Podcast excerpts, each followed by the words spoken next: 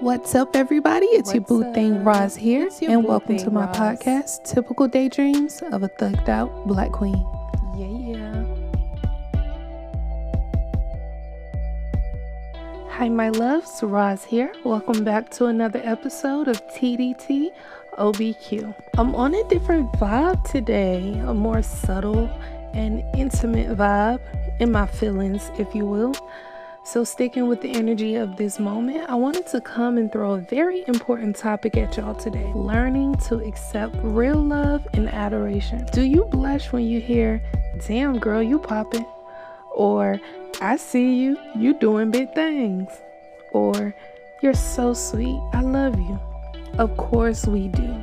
Because as a society, we don't spread love as often as we spread hate. The problem with that is we're having kids and not knowing how to build them up mentally.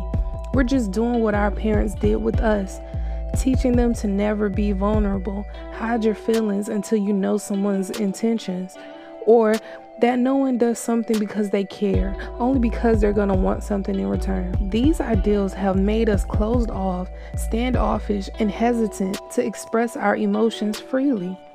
These ideals have also made it hard for us to accept others' emotions. How do we expect to survive without being able to love, to confide, to confess? It just isn't possible. When I met my husband, I never imagined that I would meet someone just as ready to love, to commit, to communicate as I thought I was. He was beyond ready. He opened me up to free falling into love. Growing up, my family wasn't too affectionate towards each other and would sweep things under the rug often. All these years later, I just believe being thugged out was my stilo. I had done it so well all of these years, but here was a man ready to profess his love for me, provide for me, and protect my life with his. How do I reciprocate those feelings?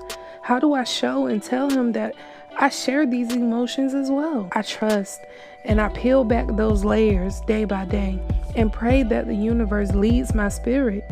It is our purpose, after all, to be fruitful and multiply, to spread love, and to live and grow with each other.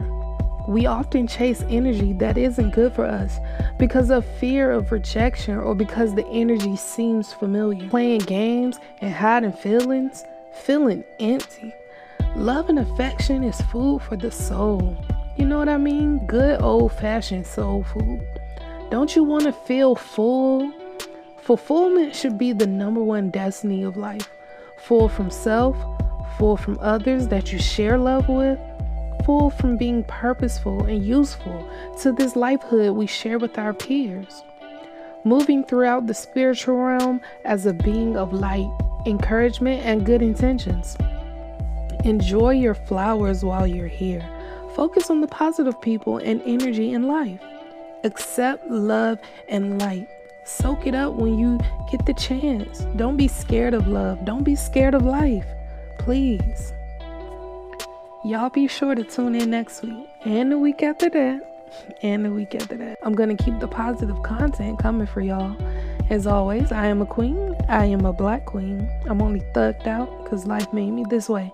Make sure y'all come on back so you can get to know me and glow with me. Peace.